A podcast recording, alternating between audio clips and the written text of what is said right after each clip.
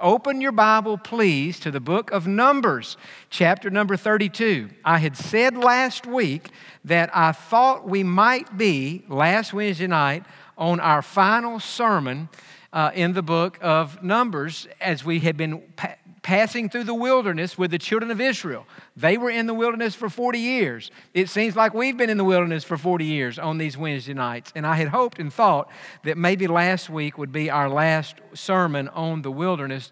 But there are two other topics that I want us to deal with one tonight and one next week. And then we will be out of the wilderness for sure, okay? So you can either consider this to be bonus preaching or prolonged misery, however you look at it. But we've got another week in the wilderness anyway, and I'm hoping this will be helpful. The title of the message tonight is Don't Settle for Less Than God's Best.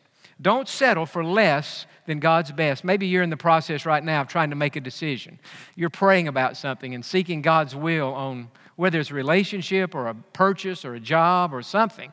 And you're thinking, should I do that or should I not do that? Well, you should do what God leads you to do.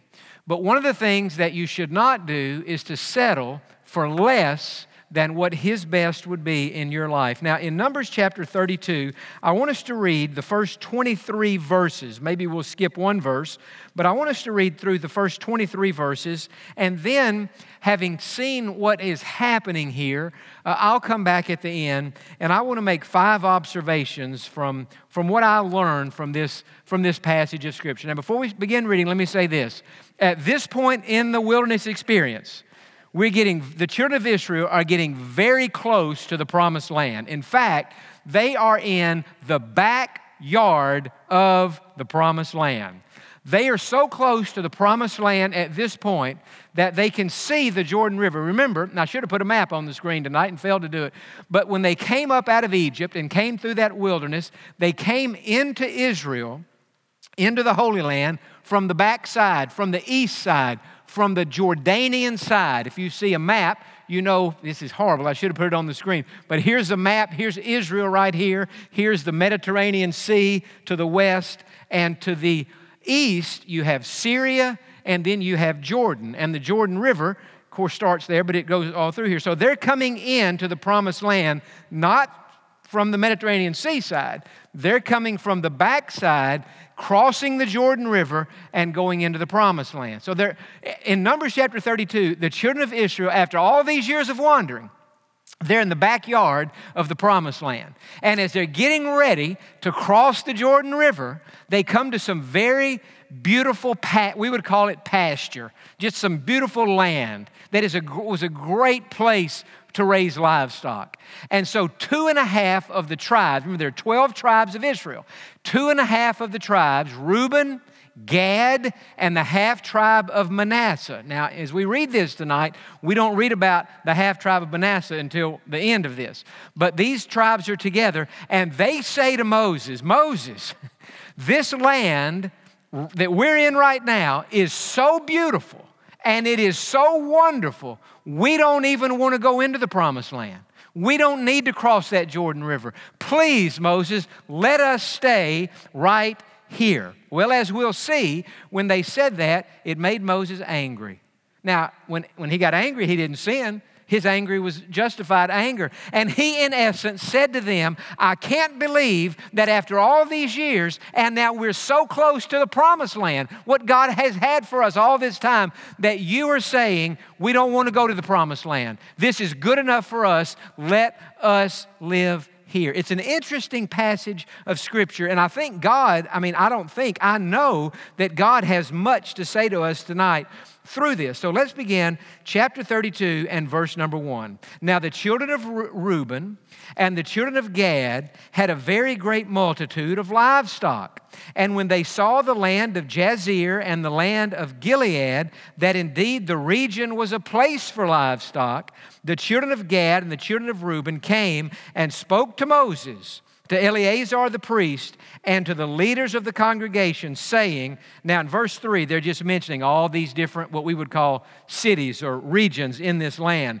And then in verse 4, they say, The country which the Lord defeated before the congregation of Israel, is a land for livestock, and your servants have livestock. Well, the truth is, all the tribes had livestock. It wasn't just that these two tribes had livestock, they all had livestock. But they're saying, We have livestock, please let us stay here. Verse 5 Therefore they said, If we have found favor in your sight, let this land be given to your servants as a possession.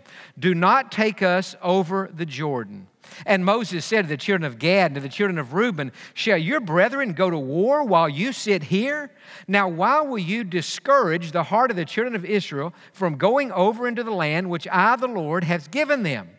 Thus your fathers did when I sent them away from Kadesh Barnea to see the land. For when they went up to the valley of Eshcol and saw the land, they discouraged the heart of the children of Israel so that they did not give go into the land which the Lord had given them. So the Lord's anger was aroused on that day, and he swore on oath, on oath, saying, Surely none of the men who came up from Egypt, from 20 years old and above, shall see the land of which I swore to Abraham, Isaac, and Jacob, because they have not wholly followed me. And then in verse 12, he says, Except for Caleb and except for Joshua, for they have wholly follow the Lord. So the Lord's anger was aroused against Israel. And he made them wander in the wilderness 40 years until all the generation that had done evil in the sight of the Lord was gone. And look, you have risen in your father's place, a brood of sinful men to increase still more the fierce anger of the Lord against Israel.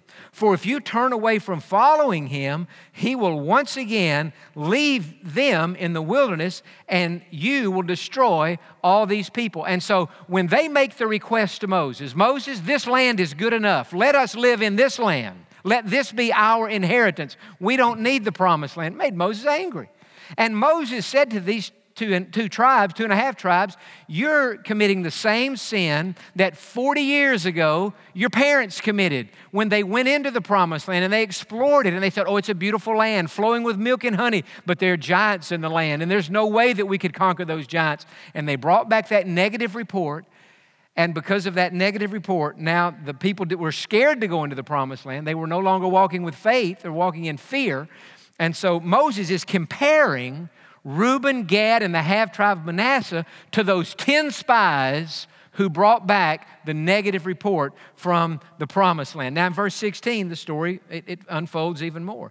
Then they came near to him and said, We will build sheepfolds here for our livestock and cities for our little ones, but we ourselves will be armed, ready to go before the children of Israel until we have brought them to their place, and our little ones will dwell in the fortified cities because of the inhabitants of the land.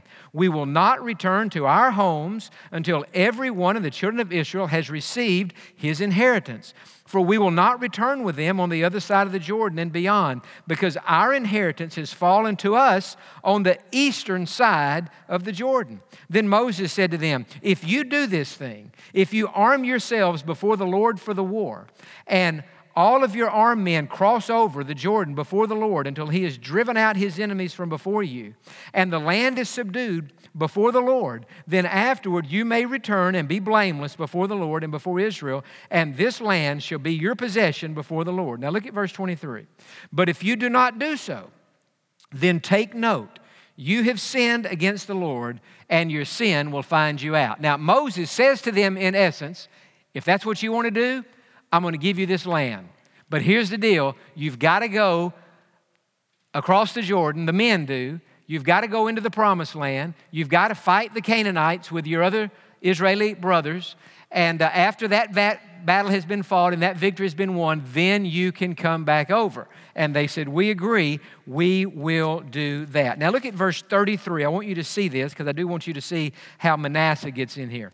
So Moses gave to the children of Gad, to the children of Reuben, and to the half tribe of Manasseh, the son of Joseph, the kingdom of Sihon, king of the Amorites, and the kingdom of Og, king of Bashan, the land with its cities within the borders, the cities of the surrounding country. So Moses acquiesced he gave in to what their desire was. He let them have the land on the eastern side of the Jordan. But as he did it, undoubtedly he was shaking his head and rolling his eyes and thinking, why would anybody settle for the land just this close to the promised land. God wants us to have that land on that side of the Jordan. It blows my mind, Moses must have thought, but if you'll go fight for us, you can come back and you can have this land. Now, I don't know as we just read through that tonight what that might how that might speak to you or might not speak to you at all, but here's how it speaks to me. Many times in life, we get, we get out there in life and we're living our life and we develop an attitude somewhere along the way that says, where I am spiritually is good enough. I'm not as full of faith as I ought to be, but I've got enough faith. I'm not as free from sin as I ought to be, but I'm not sinning like I used to, or I'm not sinning like a lot of other people sin. I'm not as free from worry and stress and anxiety and fear. And, you know, sometimes those things get me, but, but you know, it's just nobody has a perfect life. And many times in, in our lives as Christians, we settle for less than God's best. Now, think about this. All of us in life have fought battles. We have fought maybe battles with our health, we have fought battles in our circumstances. We have fought battles in our emotions. We fought all, there are all kind of battles in life. And anytime you're in a battle, some of you tonight may be in a battle. You say, Jon, I'm in a battle with my nerves. I'm in a battle with my mind. I'm in a fear battle. I'm in a faith battle. I'm in a, a, battle with stress and being overwhelmed. I'm just, I'm in, a, I'm in a battle where I can't relax. Some would say tonight, I'm in a sin battle. That stuff's bad, but what I'm in is worse. I'm in a sin battle. I'm, some might say that tonight you're in a you're, you're addicted to some sin or to some habit, and, you, and that's your battle. Remember this: anytime in life you find yourself in a battle, here's the bottom line. You listen, say Amen. We don't back down from the battle. We face the battle head on, and we ask God to give us victory in the battle. And so it's, it's life is all how you look at it. Uh, here's a person, and they are so stressed out and so anxious and so uptight, and they just think, well, see, in their mind, they don't see that as a spiritual battle. They just see that as some other problem that they might be having. And so they go see a doctor, and there's nothing wrong with that. And they take, begin taking medication, and there's not necessarily anything wrong with that at all either. And they do all these things except view what it is they're facing as a spiritual vac- battle. Now, remember what it says in John chapter 5 and verse 4 This is the victory that has overcome the world, our faith. Every battle you and I face at its core is a faith battle. And we have to trust God to give us victory in that battle and over that thing, whatever it is that we're facing. We don't back off, we just face it, but we face it in faith. So when I read this story, I think how many times in life do we get in a situation, emotionally, mentally, physically, financially? Some people are in such debt and they just say, Well, this is my lot in life. This is debt. If they have anything, you have to have all this cumbersome debt. And, uh, and, and, and, and they just they just are in this they're in this bondage. And yet what you should do is to say here's what i'm into. This is a battle. It's a financial battle. But i'm going to trust god to give me the victory in this battle. I'm going to make good decisions and god's going to god's going to work all this out in my life. So what i'm saying is you have to view battles as faith battles. Now the whole thing about the Christian life that's different from our natural lives is this. In the Christian life, there is a sense in which we are to be content with Jesus and in our relationship with Him. We're to be satisfied. But there's another sense in which we're to be hungering for more. Now, you know, after church tonight, if you go up to Casa Ole or Jimmy Changa's or some restaurant and, and you order the biggest meal they've got and you put away two baskets of chips and you get a couple of ice cream cones on the way out and, and you get home and you just feel like you're about to explode and then somebody in your family says, Would you like a cookie? You would say back to them, No, thank you. I'm full. I'm satisfied. I'm stuffed. Now, think about this. In that illustration, when you're satisfied or you're that full, you don't want any more. You, you don't want it. You can't hold anymore. You'll be sick. But in the Christian life, there is a sense that we are to be satisfied with God and yet at the same time hungering for more.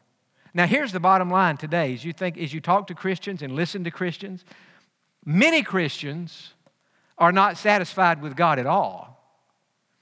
Many other Christians are satisfied with God, but they're not hungering anymore of, for God. But there are some Christians who would say, you know what, I am satisfied with God, and yet in me there's a hunger for more of what I already have. And I'm saying in the physical realm, it doesn't work that way because when you're full, you're full. But in the spiritual realm, when you're full, you still want more. This was what Paul was expressing in that Philippian jail or in that Roman jail when he wrote in Philippians and in chapter 3, he said uh, in Philippians 3.10 that I may know him and the power of his resurrection, the fellowship of his sufferings. You read that and say, Paul, that you may know Christ. Don't you already know Christ? Oh, well, sure, Paul knew Christ. What was he saying? Paul was saying, Here I am in a Roman jail, in a mess. But my desire in this mess is that I could know God in a deeper way. What did Jesus say in the Sermon on the Mount? Blessed are, blessed are those who hunger and thirst for righteousness, for they will be filled. So when we hunger and thirst, He satisfies us with Himself, with an awareness of Himself and yet, he, with that comes a hunger for more of Him. The thing about, here, here's a difference between God and the meal at the Mexican restaurant. There is a point where you eat so much Mexican food that you, can't, that you honestly say, I can't eat anymore. But there will never be a point with God where you say, I can't experience any more of God.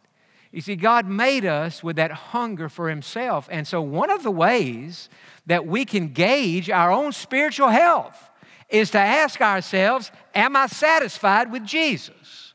And am I still hungering for more of Him? And am I hungering when we get in one of these battles?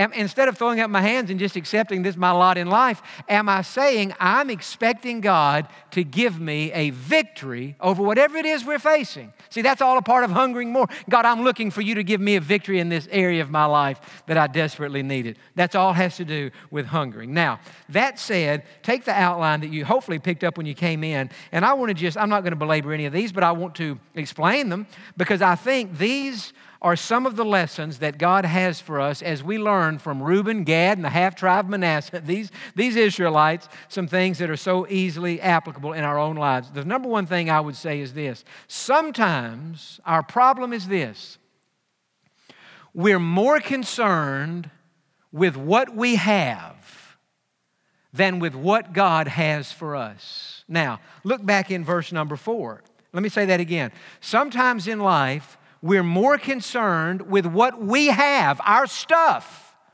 than with what God has for us. Now, back in verse 4, these uh, tribes said, The country which the Lord defeated before the congregation of Israel is a land for livestock, and your servants have livestock. Think of what was the sin of Reuben, Gad, and, and half tribe of Manasseh? The sin was they were more concerned with their livestock, what they had, than what God had for them. God had a, a, better land. God had the promised land for them. And yet sometimes it's like that with us. We are more concerned with our money, with our time, with our whatever, than we are with what God has for us. Those, those Jewish people and those tribes should have said when they looked at that land, man, this is phenomenal land our sheep would love living in this land. This is, this is beautiful. But if it's this good on this side of the Jordan, what in the world must God have on the other side of the Jordan? You know, one of my, I quote him often. He's one of the preachers I quote often. When I get to heaven, I'm going to have to have Adrian Rogers and Charles Stanley come visit me in my mansion. And I'm going to have to make dinner for them and say, You guys help me. And uh, with a lot of my preaching, I'm going to have to have my dad down there too, because I've quoted everything he's ever said. So, and, other, and a few others. But Dr. Stanley has these 30 life principles in his, if you have the, his Bible, his study Bible, 30 life principles. And life principle number nine is one of the best ones. And here's what it says Trusting God means looking beyond what we can see to what God can see. What is faith?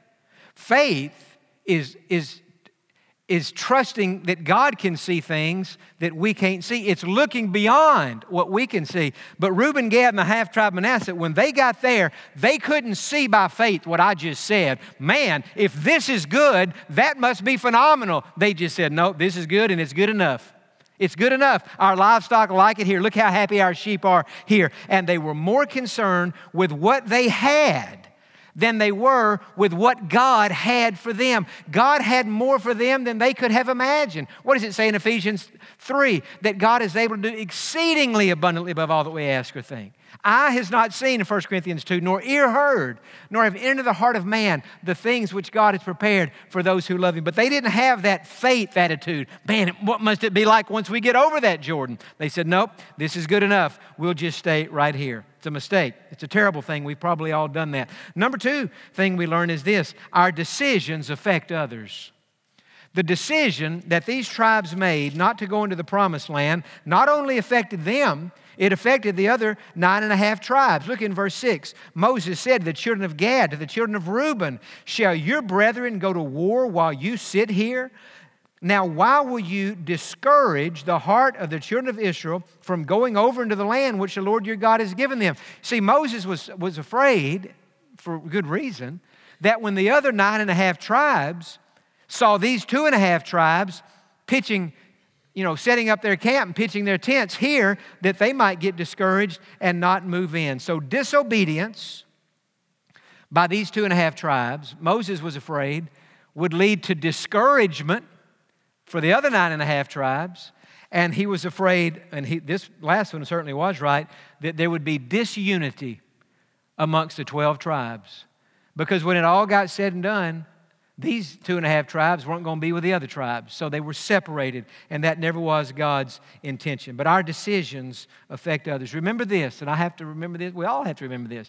When we're making a decision, it, it's not just, God, how will this affect me? It's how will this affect others?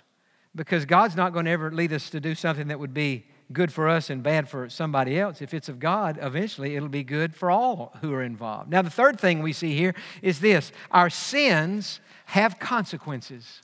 God forgives us, but our sins have consequences. Again, in verse 23, one of the great verses of the Old Testament, Moses said, But if you do not do so, that is, if you don't go into the land and fight, then take note, you have sinned against the Lord. Now, watch this phrase, and be sure your sin will find you out. Notice Moses didn't say, Your sin will be found out. Now, there is a sense in which that's often the case too. But there are many times a person commits a sin and that sin is not found out. It's not necessarily, everybody doesn't know about it.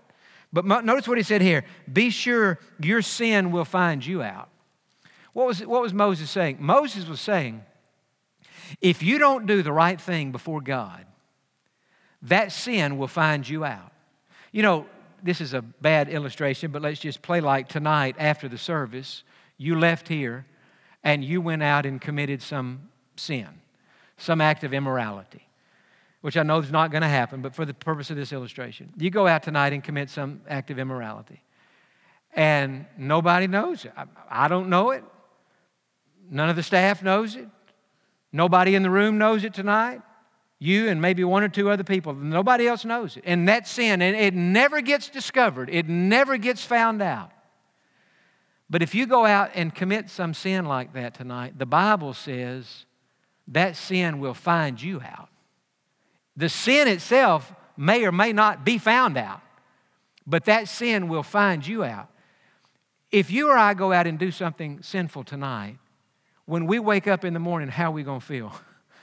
we're going to feel shameful and guilty and, and, and all those things that always accompany sin. Well, that's what Moses had in mind when he said, Your sin will find you out. What was he saying? He was saying, There'll come a day, may not be tomorrow morning, maybe, some of it should, the guilt part of it should.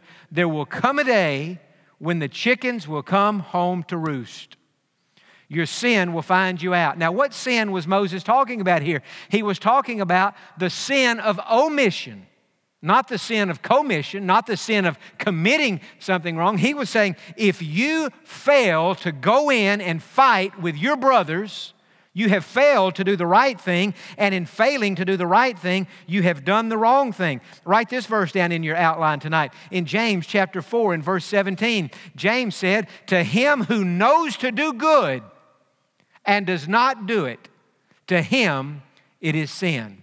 To him it is sin. If we know to do good and don't do it, it's the sin of omission. We don't talk much about the sin of omission. We talk about the sin of commission. We talk about sins that, that the Bible says we shouldn't commit. Thou shalt not murder. Thou shalt not commit adultery. Thou shalt not steal. Thou shalt not take God's name in vain. Thou shalt not covet, not bear false witness. No other gods before me. Thou shalt, all these things that we're supposed not to do. Uh, those are sins of commission if we commit those sins. But did you know the sin of omission might be worse than the sin of commission? The sin of omission, eternally speaking, is worse than the sin of commission. I was thinking about this today. I'll ask you the people who are in hell tonight, are they there because of the sins of commission, the sins they committed?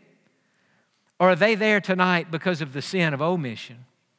The, sin, the thing that they failed to do? Well, there's a sense in which they're there for both, but if you really think about it, the people in hell tonight and the people in heaven tonight have committed largely the same sins. You say, what is the difference between those in heaven and those in hell? Well, those in heaven tonight they did one thing right. They confessed their sins, repented of their sins, turned from their sins, asked Christ to save them, and trust Christ to save them. you say, that's five things. No, that's all one thing with different parts. Repentance and faith are two sides of the same coin.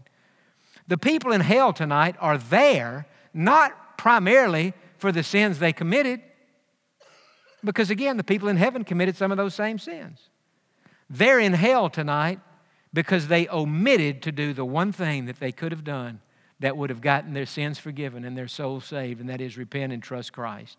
It's the sin of omission that, it, that lands people in hell more than the sins of, of commission. And so, you think about that, our sins have consequences. They have earthly consequences, they have eternal consequences. Thank God they have forgiveness. And I'll say this even with the earthly consequences, we have God's grace and God's mercy and a new beginning.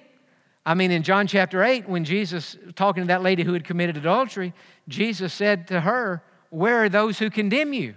And she, does, any, does no one condemn you? She said, No one, Lord. And he said, Neither do I condemn you. Go and sin no more. He gave her a fresh start, gave her a clean start. And that's how he does but sometimes our sins do have consequences. And so that's what we learn here. Another thing, and I want to get to the fifth point, but let me mention the fourth one first our refusal to possess our possessions. And I'm using that phrase, possess our possessions, because their possessions were the promised land. And Reuben, Gad, and the half tribe Manasseh refused to possess the land that God had given them. For us, our possessions, what are our possessions? Peace, a fruitful life, a meaningful life of service, joy. Jesus said, I give you my peace, I give you my joy, I give you every, in Ephesians 1, we have every spiritual blessing in Christ. That everything that's good has been given to us, but we have to possess our possessions. And our refusal to do that and to do exactly what God tells us to do often keeps us out of our place of protection. Now, think about this. When the tribes of Reuben and Gad and the half tribe of Manasseh refused to cross the Jordan River and move into the promised land, they settled on the eastern side of the Jordan River. You say, well, what's the big deal about that? They're still close. The big deal about that is, since they were on what we would call the outside of the Jordan River, they didn't have the protection of the Jordan River. If you look at a map today, you see that God has positioned the nation of Israel where they have, again, the Mediterranean Sea on the west, the Jordan River on the east, but Reuben, Gad, and Manasseh didn't have the protection of the Jordan River. You see, when the children of Israel were in, promise, in the promised land, especially in the southern part of that promised land, if an enemy army decided to invade them, they would have to cross the Jordan River. And that was no easy thing to do. And while they were crossing the Jordan River, and many times it's at you know, it's flood level and it's high, it's what we, not really tide, but it's, it's, it's high flooding waters. You have to swim across that. Well, when that was happening, the Israelis in the land could see that happening and they could prepare. But if you're on the other side of the Jordan River, what have you lost? You have lost your protection. Remember this the will of God is the safest place that you could possibly be in life. I read a passage today in Kings First Kings or Second Kings, I can't remember, that was talking about Reuben, Gad, and the half tribe of Manasseh. And it was talking about how on one occasion an enemy army came and it de- destroyed or really devastated those two and a half tribes, but didn't even touch the other nine and a half tribes because they had the protection of the Jordan River. And so it's interesting. They when they camped out on the other side, they lost the protection of the Jordan River. The safest place to be is in the center of God's will. And uh, they lost that protection by being disobedient. And then the fifth and final thing, and I thought, for me, as I was studying this today, I found this to be the most interesting of all. And that is when we settle for less than God's best, those who come after us often follow our example. Now remember, eventually, all these people in the tribes of Reuben, Gad, and the half tribe Manasseh died, but they had kids. And those kids had kids. And those kids had kids, and the descendants of these tribes. Now, before we leave, go to before we stop tonight, go to the New Testament, Matthew chapter 8. And I want to show you something very, very interesting. I want to show you something tonight about the descendants of the tribe of Gad. The descendants of the tribe of Gad. In Matthew chapter 8 and verse 28. Now, this would be worth turning to tonight. This is very interesting to me. In Matthew chapter 8 and in verse 28, it says, When Jesus had come to the other side, now what is the other side? The other side of the Sea of Galilee. You can say it this way the other side of the Jordan River, to the country of, now in the New King James, it says the Gergesenes, but there's a footnote here that says the Gadarenes.